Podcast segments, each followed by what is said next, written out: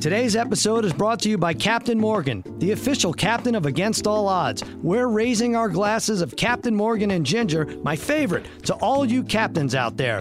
Whether you're a tugboat captain, captain of your intramural badminton team, a member of 70s super duo Captain and Tennille, or just live to have fun. You're all captains in our book. No matter how you choose to live like a captain, Captain Morgan reminds you to please drink responsibly. And he shouldn't have to remind you, but he's sweet like that. So drink responsibly. Captain's orders. If you're like me and you're not so great at planning ahead, you have to try Hotel Tonight. Hotel Tonight is an app that helps you find amazing hotel deals at the last minute, up to 7 days in advance. It's perfect for a spontaneous getaway or indulging in a little staycation. All it takes is 10 seconds. If you have fat fingers like me, 13 seconds. Just 3 taps and a swipe. So what are you waiting for? Get in on these killer last-minute deals and download the Hotel Tonight app now. Like right now.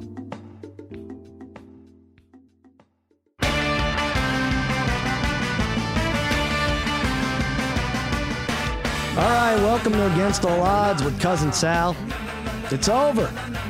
No more basketball playoffs. No more hockey playoffs. We're all done. I know what you're thinking. What's left to bet on? Well, not to worry. This summer, we have the NBA draft, baseball every day, WNBA, Confederations Cup soccer, hot dog eating contests, World Series of Poker, Wimbledon, Little League World Series. There's plenty on the slate. And I promise you, we are, yes, we, including you, are going to be wagering on all of those things. And as usual, we'll have my pals, the Degenerate Trifecta, on. We're going to review the bets we've all made on NBA and NHL finals. We're going to take a ride on Captain Morgan's make-believe riverboat casino, where we'll tackle some fake props. We'll give you our best bets of the week, and then we'll hear from another good pal of mine with a terrible gambling problem, my food frenemy, golf analyst Joe House. We'll talk U.S. Open. He knows his shit. House cashed in on Sergio to win the Masters. Last year, he bet Danny Willett to win the Masters. Back in 1955, he put a bundle on a guy named Carrie Middlecoff to win the Masters. That one, I trust that joke to Wikipedia. Anyway, we're going to size up the U.S. Open. He's going to make us some money. I should mention now, if you have a super bad beat or if you bet on an obscure event, email me at cousinsalagainstallodds@gmail.com. We'll evaluate your case, maybe induct you into the Degenerate Gamblers Hall of Fame. No inductions this week. We have 4 members already, and we're way behind working on their busts, which will someday be proudly displayed at our facility in Pahrump, Nevada. But right now, I want to introduce the Wizards of Wagering, the Bastions of Betting, the Degenerate Trifecta, the Parlay Kid, Brother Bry, and Harry. What's happening, fellas? What's up, guys? What's going on, buddy? All right, now listen, Harry is in Costa Rica. Well, I don't know why he's there, but what's going on there, Harry? You're gambling there? You got in a fight with a pit boss already? Already, yeah. You know, I think there's a good chance you don't come. Like, I think there's like a 15-1 chance we never see him again. Darren, Brian, what do you think? No way. So you remember when he first went to Vegas, right? Yeah. He was living in Oswego. But we visited Vegas. He stayed in Vegas. He's not coming back. No, that's it. It might not even be by choice, though. I don't know if it's going to be by choice. Right. Well, I went rafting today. I've never went rafting in my life. I'm just happy I made it out of there alive. Yeah, Harry sends me an email about 2 hours before the podcast and says, "I'll be on the podcast. I'm going rafting today." It's like, I'm going rafting today. We're doing this, and if you're saying I'm about to grab lunch, I would still be nervous about you making it back. Well, I'd be very nervous about you making it back in time. But we're going rafting today. But to your credit, you are here. You did call in. Absolutely. All right. Well, let's get to it. Podcast is still #1. There you go. And let's talk about the NBA Finals. Now, I picked Golden State in 5. You could check Twitter if you don't believe me. Twitter always tells the truth. That was +250. But my best bet was Golden State -1.5 games. Brother Bry had it too. It was -165. So I needed Golden State. We all needed Golden State to win Game 5. But Darren, like you, I get sad when the season's over. So when Durant clearly fouled LeBron, which should have been his 3rd foul, and they didn't call it, I was like, that stinks. Now the game's over, and I think they went on like a 22-2 run. Why is that? Why do we get sad when it's over, even if we have the right team? I think that was kind of an overlooked part of the game. I think Cleveland was up by about 9, right? At that time, I could be wrong. Yeah. Durant swats LeBron across the head on a dunk No foul. Would have been his third foul with 10 minutes to go in the second quarter. Changed the whole complexion. But let's face it, right, Sal?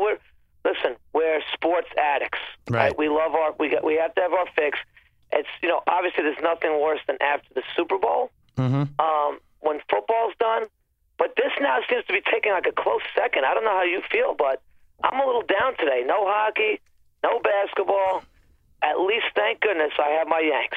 So at least I have that to hang my hat on right now. You do have your Yanks. We'll be talking about them a little later. No, I put you off for 7 weeks about this Yankees Aaron Judge talk, but you're bursting at the seams. So I know we have to talk about them. We'll get to that in a minute. Let's talk about that Game 5.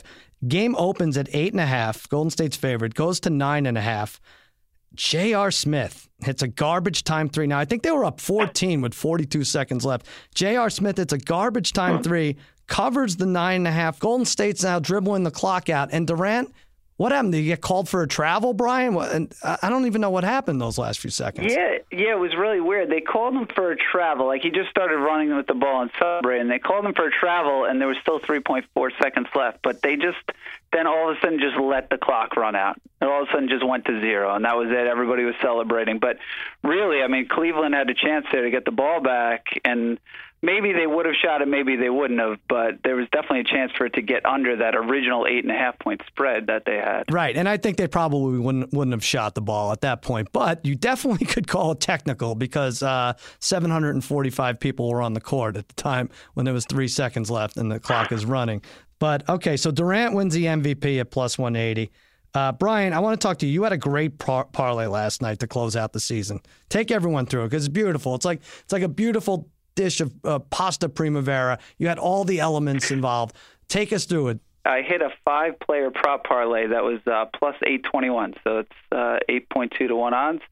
So that won pretty early in the third quarter. I had Green over 1.5 threes. He had 2, but he hit those early in the game. That was scary, right? I had Thompson over 2.5 threes. Mm-hmm. That hit early in the third quarter. I had Curry over 23.5 points.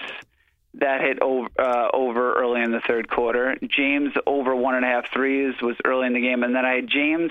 The only thing I had to worry about was James under 8.5 free throws made at minus 160 on that bet. And he was 1 of 4. So I really, even through the third quarter, I didn't really have to worry about that. That was bizarre because I think every game he went under in the free throws made prop. And if you know, you could say what you will about the refs fixing the game, he just didn't get to the line 20 times. I don't know if he would have made 10 anyway if he got there 20 times, but he was way under 8.5 yesterday. And like you said, Draymond Green hits 2. He gets that. I will thank him on your behalf. He's on Jimmy Kimmel Live tomorrow. And actually tonight by the time this runs. And we needed Klay. I also had Klay over 2.5, and it really was like the first 2 minutes of the first half and the first 2 minutes of the second half. Otherwise, it was scary watching him try to hit 3 threes. Harry, what did you have? You now you were in Costa Rica. You were writing out tickets, handwriting them, right? They handwrite tickets here, correct? Yes. And when I flew out to come to Costa Rica, I was in Las Vegas, and I sent this parlay to Brian, where I had a 7-teamer I made on the way. Before I left to come here on Saturday, it was a 7-teamer paying, I believe it was $780. 4 college baseball games. There was other pro baseball in there. I had 3 of the 4 college baseball games I was losing in the 8th inning with minus 350 LSU, minus 500 A&M, minus 165 TCU.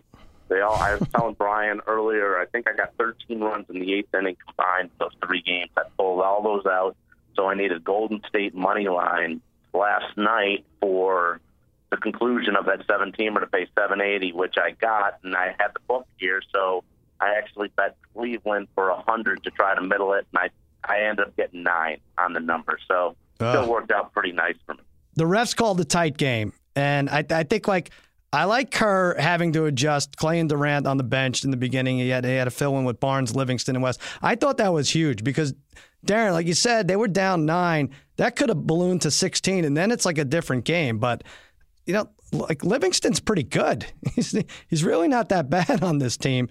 And Iguodala, is he – maybe not. Is he the best final six man? I mean, I guess Ginobili's the best final six man, and Robert Horry comes up with the big shots, but I think I put him ahead of Horry just overall as far as a six man in the finals. What happened to the hack-a-shack on Iguodala? Yeah. Remember a couple years ago? It just doesn't rhyme. This guy could not hit a free throw for his life. Meanwhile, the guy's driving down the lane, and people are letting him dunk the ball. Right. Without putting him to the line. I think he did shoot like 70% this year, which is an improvement for him over the last few years. But and listen, with all due respect to him, he did have a great he's a great playoff performer. But I think to slow the Warriors down, why not put him on the line any chance you get? At that point, they never attempted that in this series. And that was the difference. That was the difference between this year and last year. Like that Game 7, Curry had to make every shot. He had to come over the wing, and he had to make that shot, and they were beating the hell out of him. It was like Eastern Conference basketball in the 90s, and they had no answer for it. Yep. Now, obviously, they have Durant, and it's like now Curry is open all the time. He becomes like John Paxson with like 10 times the talent. They had 121.6 points per game and the second largest average scoring margin at plus 13.5. Let me get this real quick, Brian. I don't know if you saw this. Our friend Dave Tooley supplied this stat. The favorites in the overs dominated the playoffs, 44, 31, and 3. That's what the favorites were. And the overs were 48, 30, and 1. And that all spells disaster for Vegas and maybe even Costa Rica, if Harry could report on it. But have you ever seen, Brian, so many overs and favorites? No. That's nuts, that 40 and 30 number. I mean, it really is crazy. I mean, what are they going to do next year with the over-unders in the playoffs? Like, what can you set the over-unders at, like 245? I mean, it's getting ridiculous because at this point, why would you take the under? I mean, we'll get to that later, but I took the under last week in a game, but that was really stupid of me. Yeah, and, you know, our friend Alec is like, I don't want to see these guys on the bench. Like, don't call any fouls. Like, I don't think a lot of fouls means the refs aren't doing their job. I'd like to see these games in the 110s. Like, I don't know. The All-Star game is fun once a year. I don't want to see it seven more times in the finals. You know, let these guys sit. Let's see a little coaching. Let's see a little strategy. Wouldn't you say the higher the scoring the games, you're more susceptible to these blowouts? Right. Right. So we have more blowouts. Right. You never see. When do you ever see it? 135, 134. Right. You never see that. No. So the higher the scoring game, the less competition is. You remember in the 90s when we rooted for the Knicks, every game was like 83, 81. Right. Every possession meant something.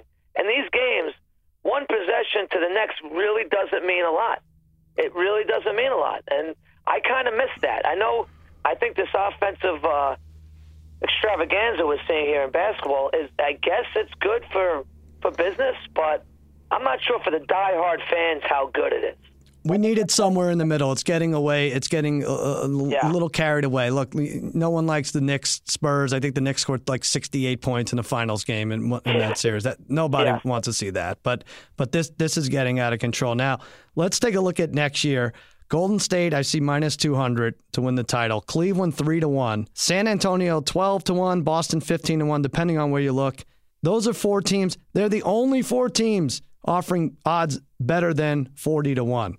Is that too crazy? Like, I don't remember that before. That has to be a first. Maybe the Spurs can compete if they get Paul. If they don't get Paul, Boston still might put up decent wins, but they're not going to compete with Cleveland still, I don't think. And in the West, you can't compete with Golden State unless Paul makes a move, and San Antonio still brings in somebody else to even possibly compete against Golden State. Right. No, so if I offered you guys, like, I don't know the odds on it, but Cleveland, Golden State to play in the finals, I don't know, Brian, what do you think? Is it much better than even odds? So what I did is I did a little bit of analysis here, and based on the lines right now for the championship, I thought it would make sense that a Cleveland Golden State rematch next year would be like minus 220. That seems really weird, right? Wow, still high. But I was basing that off of, I would think Golden State next year in the West is going to be like minus 600 to win the West and then like minus 350 to win the championship. That's how you get to like the minus 200. Right.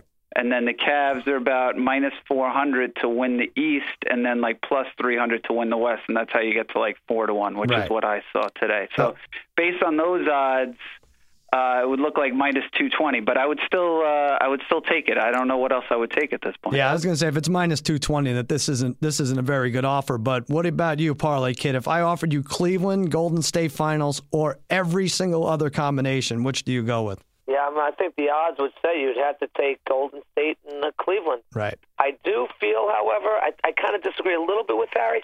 I do think that the Celtics or Wizards could take the next step and could be in prime position to maybe give Cleveland a run for their money next year. But I still would say the odds you'd want Golden State and Cavs if you had to put your money on it.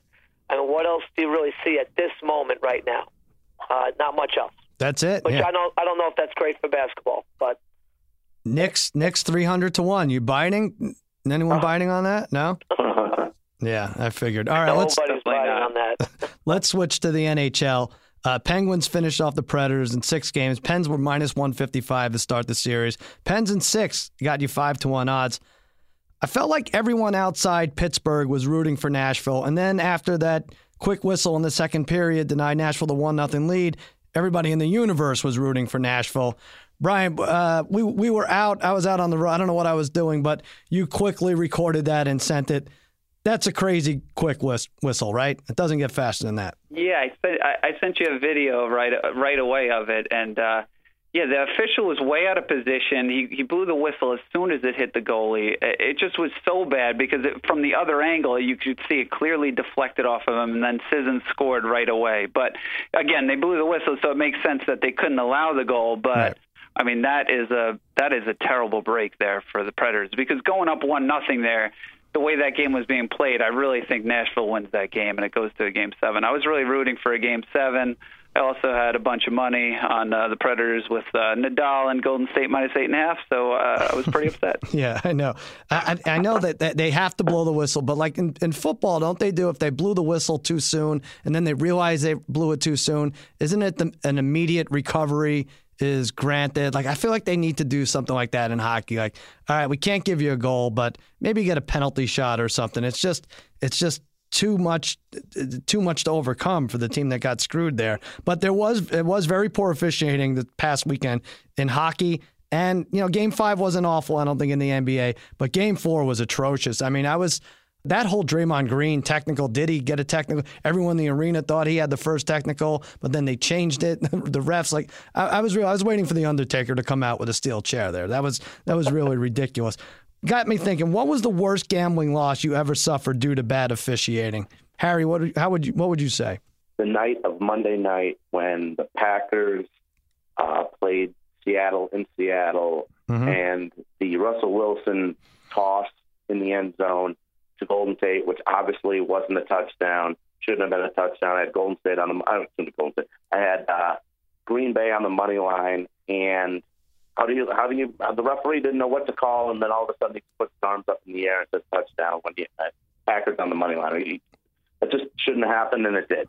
It's a famous picture. One referee signaled incomplete, one signaled catch, and those were replacement officials, weren't they? The replacement officials, and I mean, for something like that, that's. You can't draw anything up like that. That's just, I know other things are different in terms of losing type of game and whatever in the referees, but that was at the end. That was at the end and the end of the game, not in the middle where it was a bad call like we just discussed about the hockey, but at the absolute end of the game, last play. And both guys, you're right, both said, one said touchdown, one said incomplete. Right. And to give it the touchdown when it should have been incomplete, actually it should have been intercepted. Right. What are you going to do with that? That was the worst. Parlay Kid, what do you say? What was your biggest screw job? June 9th, 2012, Manny Pacquiao, Timmy Bradley. Yep. Bradley gets the decision. Now, this obviously was judges, right. Not referees. Mm-hmm. I just remember watching that fight, thinking at the end of the fight, there is no way that I thought Pacquiao had obviously won the fight. I had some money on it. I didn't have a ton of money on it, but I just looked back at that thinking, I don't know how Bradley won that fight. Something was just wrong about that decision. And I couldn't even tell you who the judges were, but I do remember that. It was about 5 years ago now when that fight took place. And that sticks in my mind, that fight. I know Pacquiao won the next 2. Yeah. I still thought the first fight fight, he won just as easily as he did the next two. Yeah, I'll tell you what was wrong with that decision. Pacquiao had power punches 190 to 108, and he had the power punch advantage. Yeah, that was ridiculous. And I remember thinking after, I'm like, I'm never betting boxing again. And I'll tell you what, I stuck to it for a good 3 or 4 weeks. And, we definitely had the rematch and everything else. But, that is a sinking feeling in your stomach when that happens. What do you say, Brother Brian? What was your worst? Yeah, I mean, I agree with the boxing. I mean, we say that, like, every, like, 2 or 3 weeks, every time there's a fight, that we shouldn't bet boxing anymore. Right. But you kind of know better, I would say, with boxing. Whereas my worst bet, I had a lot of money on the money line with the Cowboys over the Packers in the 2014-2015 divisional playoff game, and that was the Dez Bryant no catch. So I still haven't seen it. I still haven't seen enough evidence, guys, that said his fingers weren't curled under that ball a little bit. So I know we go back and forth on this all the time, but I'm still very upset about that loss. And, Brian, you're in tune with this catch-no-catch rule more than just about anyone I know, certainly more than players and some referees or experts that weigh in the broadcast booth. And, because we're always like, no, that was a catch. You're like, no, it wasn't a catch, and here's why. But, yeah, that one doesn't make sense, and it hurt.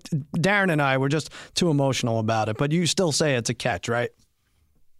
It was still a catch. I mean, his left hand, his fingers were curled under that ball. I know it pops up, but there's nothing to say like his hand hit the ground first, which caused the ball to pop up, not the ball actually hitting the ground. So, yeah, I can't remember what the money line odds were, but I know the Cowboys were like plus 200 and something. So that was a big, that could have been a big win for me. And that, but the funny thing is, I can't believe that was only 2 years ago. That seems like it was like 10 years ago. I know, that's insane. Brian, you know what the funny thing is though about that? What's that, Eric? Is that the week before, talking about referees, the referee should have called the personal foul on Dez, and the Cowboys would have never even been in that game. Oh, here we go. You're talking about the Lions. Lions would have beat Dallas, and they wouldn't even have been that game. The problem with that is, Darren? First of all, it's face guarding. We see it all the time. The second thing is the Lions had the ball 4 more times after that. So how could you even compare the two? I mean, no, the Packers had it once more after this game, but... Dez catch, Romo wins Super Bowl, he goes to the Hall of Fame. That's it, Harry. You know it. There you go. My worst gambling loss. I'm just going to say Central Michigan over Oklahoma State. I have Oklahoma State money line. They're up 4 with the ball, 4 seconds left.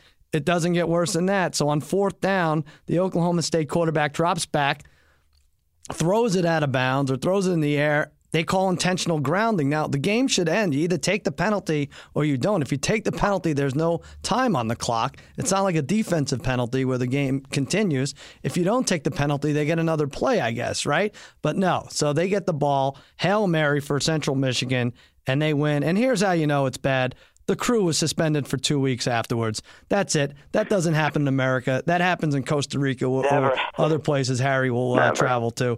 The crew suspended 2 weeks. The team won't even acknowledge the loss. They got rings for winning a stupid bowl game, and they didn't even acknowledge the loss. I don't think it will ever, as long as sports are around, will ever get worse than that for an officiating screw-up for me. Now let's finish off hockey. Crosby won the Conn Smythe, plus 260. Darren, Brian, you guys disagree with this. Problem I have. Malkin had one more point. He had more goals. He had a much better plus-minus.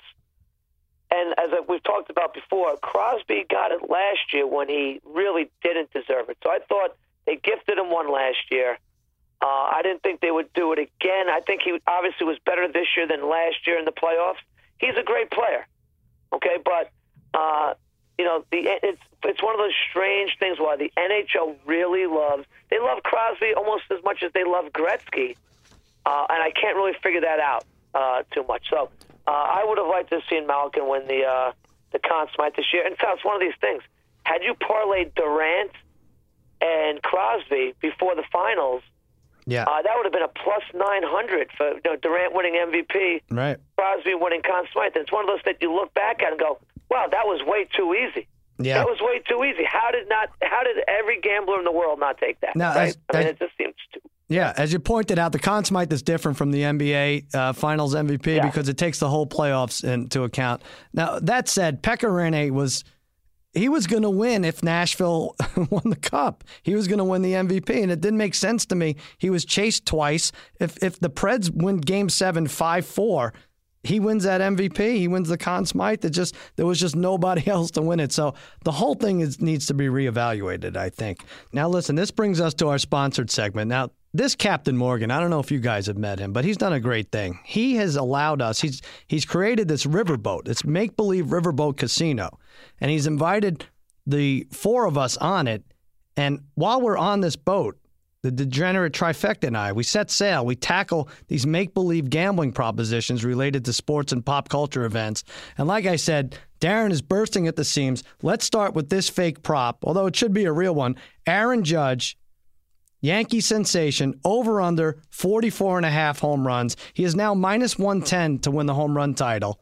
So do you know that he's already surpassed any minor league home run total he had for a season? I did read about that. His highest in the minor leagues was 21 home runs. He has now surpassed it already. So I think he's still a young kid. He was 25. He's not one of these 21-year-old kids. He is 25 years old. But I think he's due for about two dry spells here. 44.5. I think he's gonna get around 40. His average is way higher than anybody could expect it. But I just don't. I could see it maybe in a year or two from now beating that 44.5. And you know, I love this kid. Yeah, I do. He's like Derek Jeter on steroids, but he's not on steroids. You know, he's a freak. Well, let's slow down with the he's not on steroids. Right? The reason he didn't have great minor league stats, he gained 30 pounds since he got to New York. Now, I haven't gained 30. If I gain 30 pounds in New York, it's on Sicilian pizza and black and white cookies. So I don't know what he's doing. God bless him. Just a young kid that was a three-sport high school athlete, star basketball player, star football player. And now he's just finally dedicated to baseball, and he's just hitting his stride right now. All right, Harry, how do you gain 30 pounds that quickly? Harry, over or under? I'm going to go under because of that 340 average. He's going to be able to maintain it the way it looks right now in terms of that area. So I think the home runs might be still high, but not at that level. So I'm going to go with the under. All right, brother Brian, what do you think? Right now he's on pace to hit 58 home runs. I think I'll tell you what's going to happen. He's going to go into the home run derby. He's going to have about 70, 75 home runs in that derby. Mm-hmm. He's going to come out of that. He's going to hit between 12 and 15 home runs, and he's going to end up the season at like 39, 40 homers. I mean, like Darren said before, like him hitting 35 home runs based on his career stats is a lot. So eventually he's going to calm down a little bit. But I take the under by just a little bit here. And they'll pitch around him and all that stuff, and he'll have a great on-base percentage. Yeah, Tino Martinez had 30 for you guys at an All-Star break, I remember, and he ended up with 45. It's just hard to keep up that pace. All right, more importantly, does this guy date a Kardashian within the next 4 years? Yes is -135, no +115. Harry, what are you saying? I'm going to say no because he's going to date a Kardashian. They're usually on the West Coast. A lot of times they're doing things in L.A. and him playing in New York. The time to be able to see one of them, it would be limited. And I think he's focused, Darren. I think, like I said, that's 340 average. He's focused. So I'm going to say no. Yeah, and let's keep in mind, Kim married a New Jersey Net, so your East Coast thing, it holds a lot of water, your thing. All right. I'm pretty sure the Yankees have two things in their contract, right? They have to have short haircuts, and they probably can't date Kardashians. So if you look at the history of athletes who have dated the Kardashians, they've been pretty bad, I think, during the seasons that they've dated. So you have, like, Harden. Mm-hmm. You have Tristan Thompson, who was pretty much a no-show until last night. You have Reggie Bush, who actually was pretty good after he broke up with Kim. Mm-hmm. Miles Austin, probably after that breakup, probably disappeared off the face of the earth.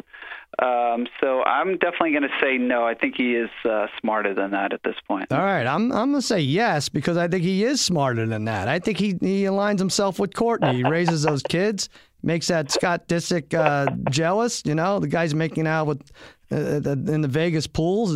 It's like Harry in Costa Rica over there. But I think I'm gonna say yes. Within the next 4 years, he does date a Kardashian. Conor McGregor, Floyd Mayweather, all but signed. Will they make contact at the weigh-ins? Yes, -260. No, +220. They could go nose to nose. Any contact. And will a punch be thrown at the weigh-in? You could say no, minus 600. Yes, plus 450. You know what? I'll throw a kick in there, too. Punch or kick. What do you say, Harry? Contact, I'll say yes, but just because it's got to build up to the hype. That usually happens with big fights, big UFC fights, and it would just make it's got to be built up even more, even though it's already built up as much as it possibly can almost. So I still think that if they're going to do that, it's got to make for more of a possible bigger fight. So I'm going to go yes, definitely. All right. Brian, what do you think? Yeah, I'm going to say McGregor's going to do everything he can to promote this fight. So I'm going to say yes to both. I mean, I kind of like the plus 450 odds you're giving me for the throw a punch or a kick or whatever. But I think he's, like I said, he's going to do everything. He wants to show that he's the main part of the attraction here, and he's driving a lot of the buys. So I think he's going to, definitely do everything he can. I mean, I think there's probably a better chance he lands a punch at the weigh-in than he does actually in the fight. And speaking of that, at this point, Sal, we really need to take out $1 million loan from Baby Doll, go to Vegas, and put a lot of money or that $1 million on Mayweather minus 750. Yeah, I like it too. I like it. Darren, what do you think about this weigh-in? I agree with Brian. I think Conor doesn't throw a punch during the actual fight, but maybe during the weigh-ins. Yeah, so you know what? Especially if you're saying that there doesn't have to be contact on the punch, there's going to be somebody is throwing a punch. Yeah. Whether it's McGregor, a trainer coming in from behind and hitting somebody, something is happening there during that weigh-in. Like Harry and Brian said, I'd say yes on both accounts. They're going to have to obviously. They don't really need to hype this fight up that much. I think that's going to do it on its own. But I do think, like Brian's saying, McGregor, this is where he can kind of do his thing because I'm not sure how much he's going to really do in the ring versus Mayweather. So I think you'll see almost more action during the weigh-in at that point. Yeah, I mean, I could see like a Coke Zero being thrown or something at 3-1 odds. Maybe they don't throw punches, but that seems to be Conor's move. He picks up whatever beverage is closest. All right, that's true. We're going a little off the page a little, but Wonder Woman had a $103 million opening. If we were to set odds, I would say Spider-Man, which is coming out next month, minus $32 million over Wonder Woman for a better opening weekend. Harry, what do you think? Do you care about any of this? I saw Wonder Woman, actually. Oh, you did? I thought it was fantastic. I did see it. I thought it was fantastic. But, and I saw the previews for Spider-Man actually before that. And it just, it's got the aspect of a different take in a Spider-Man movie, so it's not like the ones with Tobey Maguire. It's a little different, so I know people are big Spider-Man fans and it did well in the box office, but I'm going to still say that Wonder Woman is the winner since it's been doing so good as of now. Brian, what do you say? Yeah, I'm going to take Wonder Woman, too. I know this has a really good cast, right? You got Iron Man, Captain America, Michael Keaton, I think, is in this one. But I don't know. That seems like a lot, $135 million. I mean, at this point, aren't people sick of Spider-Man? I mean, this is the third installment. Yeah. I had to look it up. Like on July 4th weekend, I think that The Amazing Spider-Man came out, and that only made like $62 million. But I know Jimmy loved this, right? He really did. He went crazy about it. Yeah, so, he's one of the few that's seen it. But you know what? I think he was excited because the kid has a Mike Piazza poster. He's supposed to be from Queens, so that might have been enough for him to put the review over the top. I know, but I'm going to take Wonder Woman in that one. But I'll say it's close. I'll say it's probably like between 115 and 130 for the opening weekend. Parlay Kid, what are you saying? Yeah, well, so I'll go against the trend here, and I'll go with Jimmy. Oh, all right. I'll go with Jimmy. I think this is going to be bigger than Wonder Woman. I tell you what, like Brian said, it is the sixth Spider-Man movie since 2002. Mm-hmm. But Tobey Maguire and Andrew Garfield, I don't. Does anybody really like? Did anybody find them likable? Mm-hmm. This Tom Holland kid, he's hot. Yeah. I think Harry would say he's hot.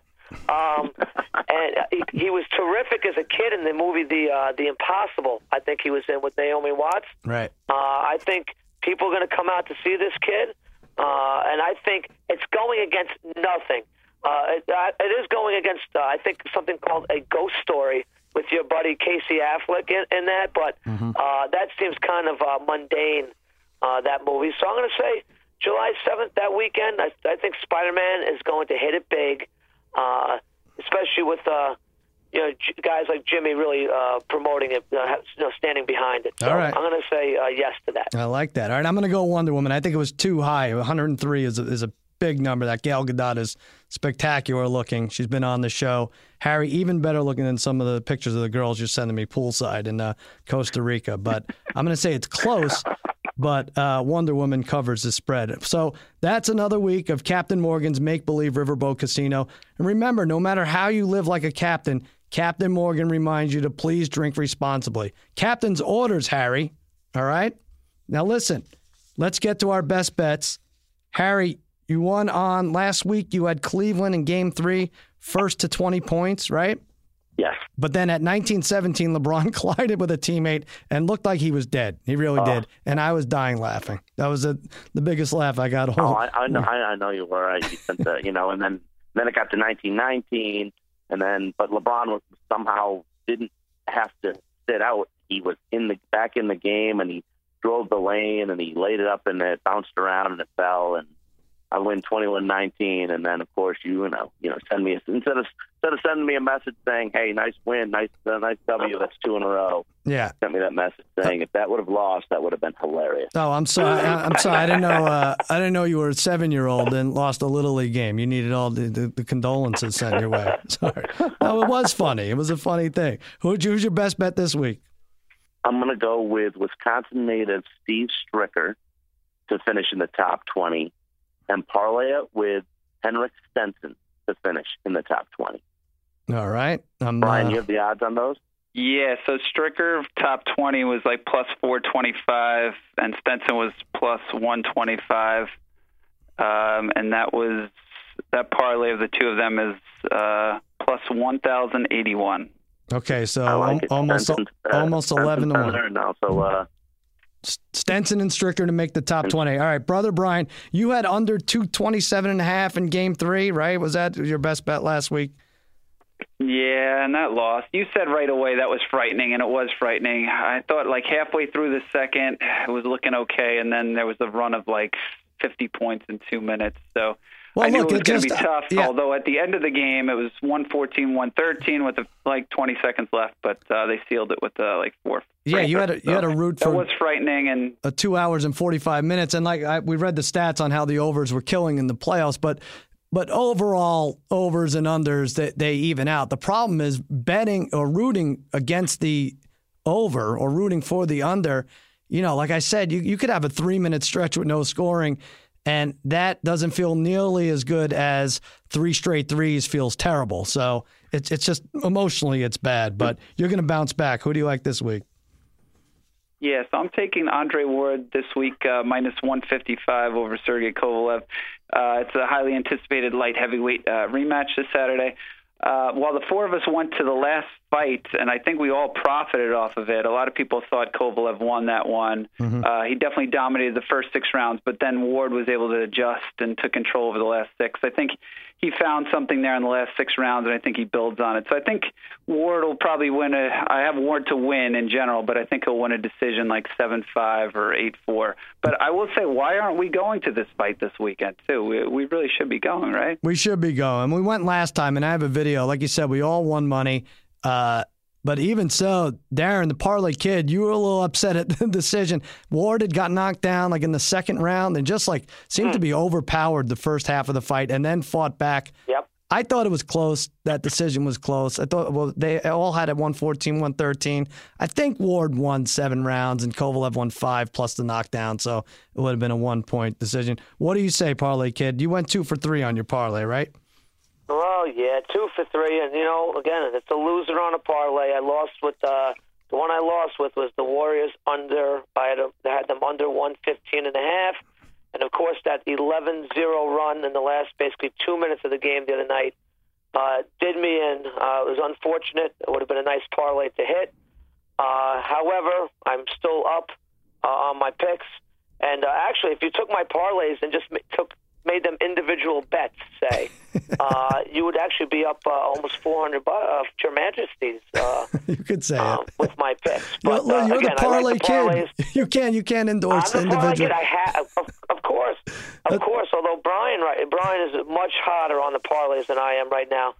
I would say this, though, getting back to that fight with Kovalev, I thought, and again, I am just going off memory 7 months ago. I believe it was about 7 months ago now. Mm-hmm. I thought Kovalev dominated the first six rounds. And I thought Ward scratched out the other six rounds, maybe.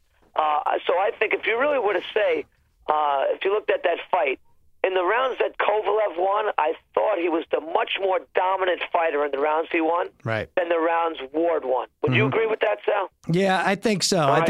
I think once he got in a rhythm, I think Ward was winning those rounds 8, 9, 10, 11. But, yeah, there were some close ones where he just outworked them a little bit. But, yeah, I thought Kovalev won his rounds more decisively. So who do you like in the fight? So in this fight, I like Kovalev at plus 125. And parlay that with the over 9.5 rounds at minus 400. That comes out to plus 180 parlay. And I like it. I think it's worth the risk. Kovalev, I sometimes think the advantage goes to the guy that lost. He might be a little bit more hungry than Ward this time, although Ward's got his undefeated record on the line. So I just think Kovalev pulls this one out by the slightest of margin. Well, remember, Ward got the decision. That was back in November when things were a little weird between the United States and Russia. It's changed. Oh, no, wait. No, it's still the same. All right, so Coley brothers going against each other.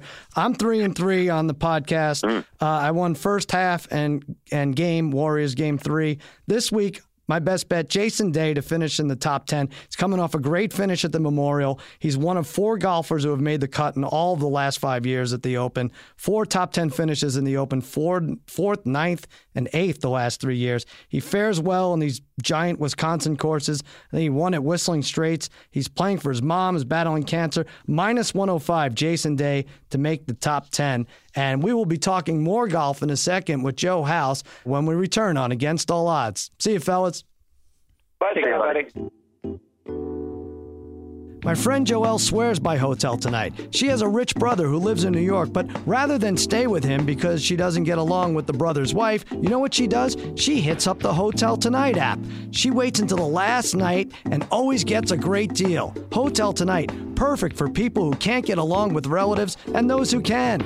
These aren't last resort places. They're actually cool, top-rated hotels you want to stay in. Hotel Tonight is perfect for a spontaneous getaway or finally going on that trip you've been wanting to take for a while. Because even though the app's name is Hotel Tonight, you can book up to a week in advance. All it takes is 10 seconds, just 3 taps, and a swipe. So be like Joelle and get in on these killer last-minute deals. Download the Hotel Tonight app right now. All right, welcome back to Against All Odds with Cousin Sal. You know, I met my next guest some years ago through the great Bill Simmons. He loves to eat. He loves to gamble. He won't admit it, but I think he likes me more than Bill right now. Joe House, welcome to Against All Odds. Cousin Sal, I'm humbled. I'm honored. And I have to be honest, I'm a little hungry. What? How are you hungry? Wait a minute. It's about 9 o'clock on the East Coast. 8:45 East Coast. You know, I don't like to work on a full stomach. Right. And when we're talking about allocating capital here, we're talking about, you know, return on investment, making a few prop wagers here in connection with the 2017 U.S. Open. Mm-hmm. I want to be lean, mean, and a little bit, you know, angry about it. All right. Wow. Well, knowing you, that is the ultimate sacrifice, to skip dinner. I know that's very big. You know, I've done over 150 hidden camera bits over the years on Jimmy Kimmel Live, but the one piece of video I'm most proud of is a little thing called House Eats 3. If you haven't seen it, dig it up online. Make sure you haven't eaten about 3 days before viewing. But it is spectacular, and it's Joe and I. I like to team up with him, but this one instant we went head to head in an eating contest, and I don't want to ruin it. What do you have to say about it? I am just glad that I survived. It's top 3, one of the funniest things I've ever participated in, and I'm glad to report that my clothes came away without any damage whatsoever. Right. Let's leave it at that. Let's leave it at that. But yes, do look it up if you haven't, and if you have seen it before. Yeah, well, I lose. I don't come out looking good at all. I will say that. But we're going to talk lots of golf in a minute, but I want to talk basketball real quick with you. You pounded the Warriors. You were able to disregard Simmons' warnings, and you went Warriors, Warriors, Warriors every game, and obviously only one game it didn't work out. Now, we both had Golden State minus 1.5 games, so they can win 4-2, 4-1, or sweep. And you had a beautiful parlay. You had Kevin Durant MVP and Golden State to win in 5. Talk about nailing it. That was almost paid 9-1 odds. Congratulations. Yeah, I love that one. It felt like the hedge to the sweep. So I really believed in the sweep. I mean, I got on with Bill Simmons on the Bill Simmons podcast before the series started. And, you know, we were kind of doing a little forecasting. What do you think? How do you feel? What do the odds look like? And he started doing some of this pundit stuff. You know, well, it could be this. And I don't like to go against LeBron. And I just had to put my foot down. I called him the P word. Right. I mean, good. I told him he was a waffling, hedging P word. I wasn't having it. I loved the narrative this year.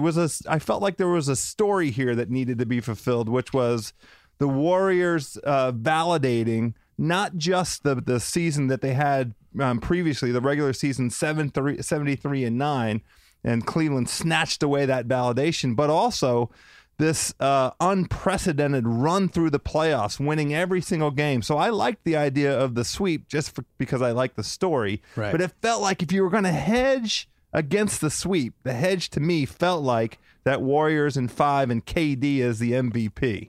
That worked out great. And you're right, he is the P word. I'm surprised our president isn't constantly grabbing at him. He's such the P word. I know. But we... it's true. Yeah, and Simmons and I, he convinced me to bet... every other team but Golden State to win the title. Golden State will not win the title. This is, like you said, a 73-win team. Pissed off. They get Kevin Durant, and we have everybody else. And that didn't stand the chance. But the NBA, it's not over for us yet, though. We have that MVP bet. I don't feel good about it. You want to tell people what we have there? We were both really intrigued at the beginning of the season by James Harden. The books turned their backs on him because of how he turned his back on the Houston team the previous season, 2015-2016. He led them to a very stinky 43-44 win season when everybody had very high hopes for them. And the books punished him in the MVP odds at the beginning of the season. Mm-hmm. And all of us, me, you, and Bill Simmons, had a conversation amongst ourselves and said, there's something interesting. I mean, you know, maybe there's some bounce back. Plus, Houston reconstituted on the fly. They got a new coach in there in D'Antoni, and they picked up some very important assets that were highly complementary to Mr. Harden's skill set. So we liked him at 20-1. I liked him so much, I went at him again at 8-1. Right. I doubled down on the bet as the odds move during the course of the season. I did talk myself into a hedge on Kawhi because there was a stretch there in like February where he was going nuts, and the Spurs record was once again just an unbelievable record by the Spurs. They just keep on chugging along that machine. So I felt comfortable doing a little hedge with Kawhi. I never felt comfortable putting $1 on that son of a bitch stat grabbing Russell Westbrook, and I stand by it. And I know, and of course, this is how it's going to turn out. We have Harden, we hedge a little on Kawhi, and of course, Westbrook's going to win. And I wasn't as fortunate or wise to get in on it early. I took Harden about 60 games in or 55 games in when he was minus 140 and running away with it. And then all of a sudden, you're right, Westbrook's triple doubles, they seem to matter. Like everyone's like, oh, triple doubles. Like, yeah, he takes twice as many shots as the next guy, like as Harden. I don't get what everybody's in love with. And then I think the votes are already in by the playoffs, so it won't matter. But Westbrook, that team just died in the playoffs. But then Harden's team, same thing. He just exploded and nothing happened. So I don't know where we stand. I think we're going to lose the bet only because that's how it goes with us. But I haven't had an opportunity to hedge, I don't think, in like 45 days. But I think we chalked that up as a loss. But I'm going to lose Coach of the Year. I have a Coach in the Year, little action on Coach Stevens of Boston. You don't get the benefit of the playoffs. If we had the playoffs, I think Brad Stevens might have gotten another another look. D'Antoni didn't really do anything to distinguish himself in the playoffs. Yeah, you're right. You're right. And the Rockets kind of, you know, imploded against the Spurs. Mm-hmm. But you know, we the last 10 days of the season, everybody got down on their knees for the holy grail, this great big 9-incher triple-double dong. Yeah, everybody had to get down on their knees for that. It's like, he's been doing it all season. He has an unprecedented usage rate. You just said this, right? But that it's snatched victory away from right where we were poised, right on the brink of a wonderful win with James Harden. Yeah, I said it before. You know, give Westbrook the SportsCenter MVP. Give him as many ESPYs as you want, because you know you can make the highlight reel, but you can make a pretty spectacular highlight reel of his misses as well, and it's pretty good. But listen, let's get to golf. Before you pick your winner, there's a lot of props. This is like, you know, Super Bowl of golf. It really, there's hundreds of props you could take. You could bet if Phil is going to play it. Right now, it's 8-1 odds that he is going to play. He has his daughter's graduation. Is this a good excuse? I mean, Tiger has a pretty good excuse for not playing. What about your daughter's graduation? Is this worth taking at 8-1? So I like this story. I mean, you have to imagine that Phil has looked at the mirror and reached a conclusion about where his game is at this moment, because his performance in the U.S. Open, you know, it's a legend. It's for our era. Those of us watching golf and you know, watching Phil, how close he's come so many times to winning the U.S. Open. If he really believed that he had a genuine shot to win this week, I think we might not be talking about his daughter's graduation. But look, let's be generous. Let's be charitable. It's Father's Day weekend. I'm going with an all Father's Day theme. We're going to talk about it now with Phil. We're going to talk about it with another guy who just had his second child. And mm-hmm. So I'm going to say, yes, Bill is going to play. I'm going to put a little taste on the 8-1. I like it. You know, the forecast keeps calling for rain. I don't know where we are in terms of anticipated delay due to thunder or lightning, but I don't care at this point. He just needs 4 hours. I think God's going to give it to him because it's Father's Day weekend. Phil is going to play 8-1. Little taste on that. All right. I like that. I like that because it's such a stupid bet, and yet you have to take it. Now, this daughter, like, I don't know. I agree with you. I was like, maybe Phil's afraid. Maybe this is a tournament he knows he can't win. And should we even check if the daughter's graduating? Like, let's take a look at that program. But we'll take his word for it, 8-1. Now, there's some other weird stuff, like, will there be an albatross? Now, this scared the hell out of me. But maybe you could explain to me what an albatross is. It's 12-1 that there will be. It's a legendary bird. It's the rarest of all birds, allegedly. That's what they say on all the golf broadcasts. I have no idea whether the hell or not it's the rarest of all birds. In golf parlance, it means that you have achieved a score 3 shots below par. So there's 2 ways you could score an albatross. You can either, on a par 5, knock the ball into the hole in 2, mm-hmm. or on a par 4, knock the ball in the hole. So you would get both a hole in one and an albatross. I don't know how many times that's happened. Wow. I strongly recommend against touching the albatross. Okay. Not only because who the hell knows what its beak and talons and teeth are all about. Right. It's the rarest of all birds. I'm concerned about getting anywhere near it. Mm-hmm. It never effing happens. I mean, the last one was this guy Louis Oosthuizen, mm-hmm. From South Africa, did it at the Masters 4 or 5 years ago. But otherwise, it's a sucker. They have to pay me 200 to 1 to even consider it. Wow. Okay. But okay. So and thank you for the history behind that. So it's a birdie. It's basically a birdie, but a rare birdie. Is that where they're going with that? The rarest of all birdies. Of all birdies. I got you. All right. Now, lowest score over under 65.5 rounds. So what is that? 6.5 under par for a round? Is that right? I think so. Yes, exactly. All that's right. Which way are you going? This is a big course, right? It's a giant Wisconsin course, Erin Hills. Lots of boomers in there are going to do well. Maybe not the putters. Big ballpark. Right. Which 6.5?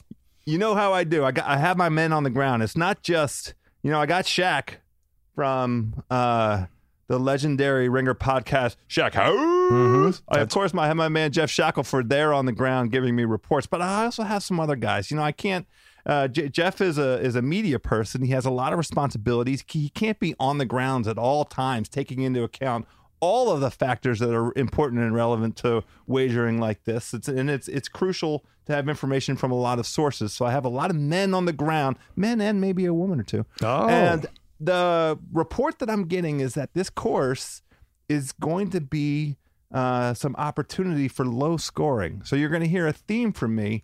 I'm going to go under on the lowest score. I'm going to go under on the cut number. I'm going to go under on the winning score. I'm just going to go under, because there is some thought that the combination of the rain that is forecasted every day, which leads to soft conditions, and these guys, when they have an opportunity to fire at pins with the sublime skill they possess, they fire at the pins, cows. Right. But the combination of the rain plus these greens are apparently in pristine condition. If they're a little soft, firing the pins, and they're going to be rolling them in. We like the low scores all week long, cuz. Excellent. So when you say low scores, the cut over under is 148.5. So that's is that plus 4.5? So you like it? Yep, plus 4.5. You like it under? So I'm going under on that, like plus 4 for that one. Yeah, I like to do those. Will he make the cut? Parlays. Right, so I string together. Me too. Yes, you do as well. We string together 5 of the top players for we try to get even odds or a little better, and we basically go 4 out of 5 every time. Right? Which top player do I stay away from? Do we stay away from this time? It hurts my feelings to talk about this guy this way, because we're so ripe to have him on the main stage. I really want him back on the main stage. I mean, I feel like we could be at a place where the main stage is important. Here, next on the main stage, here comes Rory. Really? Rory, you're next on the main stage. Rory McIlroy's hurting my feelings because he's not playing any golf this year. He hurt himself before the season started, trying out equipment, allegedly. He battled back from that injury. Then he had another little relapse. Then he got married. And the dude is just not playing any golf, and he is, in many respects, the sort of best foil for Dustin Johnson. Two guys who hit the living daylights out of the ball, and we're deprived of Rory and DJ going head-to-head. Now, Rory's coming back to this U.S. Open, but the U.S. Open is not the tournament you come to when you haven't been playing with any kind of reasonable expectation. So Rory appears on the silly odds to win as a plus... like 10-1. I mean, that's just otherworldly ridiculous. I'm fading Rory. The other guy I'm concerned with, and this is one I'm truly torn on. I'm just not quite ready to make my ultimate picks in terms of what I'm gonna. I'll put it on the Twitter tomorrow. I like to put out my full menu on the Twitter. But Ricky Fowler is in form this season. He's been excellent. A lot of people are circling his name. He's on here at 18-1 to win. I don't like that he's missed the cut at the U.S. Open 2 of the past 4. Okay. It just gives me a little concern. I don't want him to break my heart. And back to Rory for a second. Isn't he trying a new putter? He's trying a new everything. He just signed on with a new equipment sponsor. He's got a new ball. Now, he claims he's been testing out all this equipment during the entire, really since Nike, surprisingly folded up shop. But that ain't no way to be. That's not who I want. I don't want guys out experimenting. Who's your mid-range pick? Who do you like? Who's a middle guy? Let's say 30, 40-1 right in there, 50-1. Can maybe jump up. I have two guys at 40-1. And it's funny, the narrative around Aaron Hill. So leading into Shackelford and I have been talking on the Shack House podcast, trying to get our gauge which way we would go. And there was a lot of feedback from people, guests that we had on the show and other people in the mix, that this is a good golf course for the long hitters. And now that it's the actual week of the Open, a lot of people are poo-pooing that newly developed conventional wisdom and saying, oh, well, maybe it's the case that the long hitters, if they can hit it straight, would have an advantage. But, it's still always, when it comes to the U.S. Open, position golf and everything like that. I don't like that, Johnny come lately, you know, was smarter than the average bear kind of bullshit. I don't like it when the basketball guys with the advanced metrics do it, and I don't like it here with the golf. I'm sticking with the original narrative. The big bombers are where it's at. Okay. My guys on the ground tell me when they're watching some of the practice rounds here, they're seeing the longer hitters as much as 60 to 70 yards beyond where kind of an average hitter can put it, and it's translating into a real advantage. So two guys at that 40-1 number that I like. Brooks Koepka, that's a U.S. guy. He's finished inside the top 20 in the last 3 U.S. Opens. He's in form. He's had a series of top 15, top 20 performances this season. He just missed the top 20. What was it, St. Jude this past weekend? St. Jude, that's right. Just missed it. Yep. Koepka's at 40-1. The other guy that I like at 40-1, Thomas Peters. So he's Belgian. And he was the real hero for the European team at the Ryder Cup, went 5-0 in his very first start in the Ryder Cup, 5-0. That's unprecedented, set that record. He was either tied for the lead or among the leaders at the Masters after day one. He is an incandescent talent. He can go as low as anybody, and he has two different little statistical angles that I like. One is very decent. Notwithstanding the fact he's got a reputation of being a big bomber, well-earned reputation of being a big bomber, but he's also got a very solid greens in regulation average, nearly 2/3, 67%. Very healthy, very healthy. And then the other thing, this is a deep stat that I got from a little inside source. Apparently, he is excellent playing greens that are surrounded by shaved areas. Are you familiar with the shaved area approach to greens? No. Should we be talking about this? Oh, just on the greens. Yeah. Okay. I feel like we're going to proceed gingerly. We're going to proceed very gingerly. Okay. Kind of like what you might see at a place like Pinehurst, where there's a green that's sort of a little bit elevated, and then all around it, it's very short grass. You know, it's a very tight lie. There isn't a lot of grass to catch the ball. So that if you aren't precise, if you aren't comfortable hitting it off that kind of surface, you can hit it over the green, or you can be intimidated by, you know, trying your approach. You might not try and fly the ball to where the pin is because you're playing kind of defensive golf. Mm-hmm. He apparently leads over some period of time. He leads that category, the shaved green lie category. I don't know what the right name is. I'm sure there's a technical term for it, but he's very good at it. Thomas Peters is going to get a little bit of my capital, cuz 40-1. You heard it from me. Now look, nobody hit in 104 years. It was the last time a first-time participant in the U.S. Open has won. But this guy is unprecedented, so I'm giving him a little taste. All right, so Brooks Koepka, is that it? Koepka?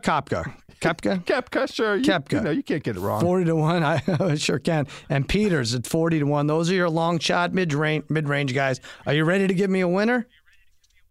So this is dumb. I'm not going to bet this, but Dustin Johnson is incomparable at the U.S. Open. All right. He has 3 top 5s in the last 3 Opens. He is a brand new daddy. This is the Father's Day theme. He just had another kid on Monday. Mm-hmm. I think it was a little boy. I understand that he arrived at the course with a swagger. He's sort of walking around like he owns the joint. Mm-hmm. He has shown over the course of this season an incomparable skill. It's why I'm so mad at Rory McIlroy, the only one that could get hot enough to really challenge DJ. And I think DJ deliberately called everybody off his scent with his missed cut at the Memorial. The last time he played competitively, he kind of stunk a little bit. And I think that was to throw everybody off the scent. Now, he still can't get him. 7-1 odds is horrendous. Mm-hmm. You can't touch that. You can't get fair odds in golf. I mean, Tiger Woods won like 14 of 80 appearances or something like that in the majors, and with, you know, second all time behind Jack. So you can't get fair odds in golf. But DJ, I'm going to put a taste on him because I want it to be Sunday, and I'm watching it. I want to have the winner. The guy that I like, that I think can win at odds that are just a slightly more fair, is Justin Rose.